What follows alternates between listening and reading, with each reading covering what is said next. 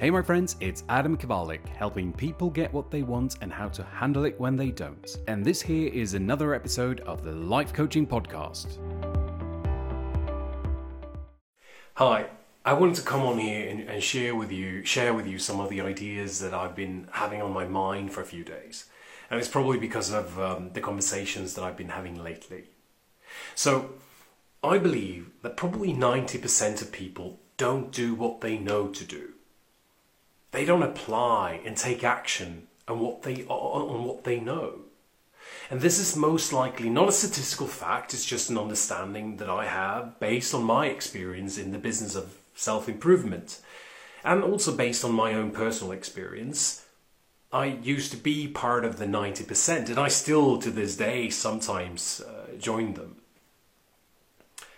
But, but this, this all changed for me when I began to understand what was really keeping me from taking action and, and creating what it was that I wanted. It was fear. We fear only what we don't know. So when I started to make the unknown uh, known, fear loosened its grip of me. You see, fear is just a signal to prepare. And also, I started taking small and consistent actions, which were so small that they were impossible to fail at. Now, that gave me the courage to take the first step, which showed me that I truly could, which helped me take the next step. Now, and finally, I started to see failure not as failure, but as feedback. Because I believe the only time we fail is when we fail to learn from our failures. And when we start viewing failure as feedback, it becomes part of the road to success. One can argue if you aren't failing, you're not trying hard enough.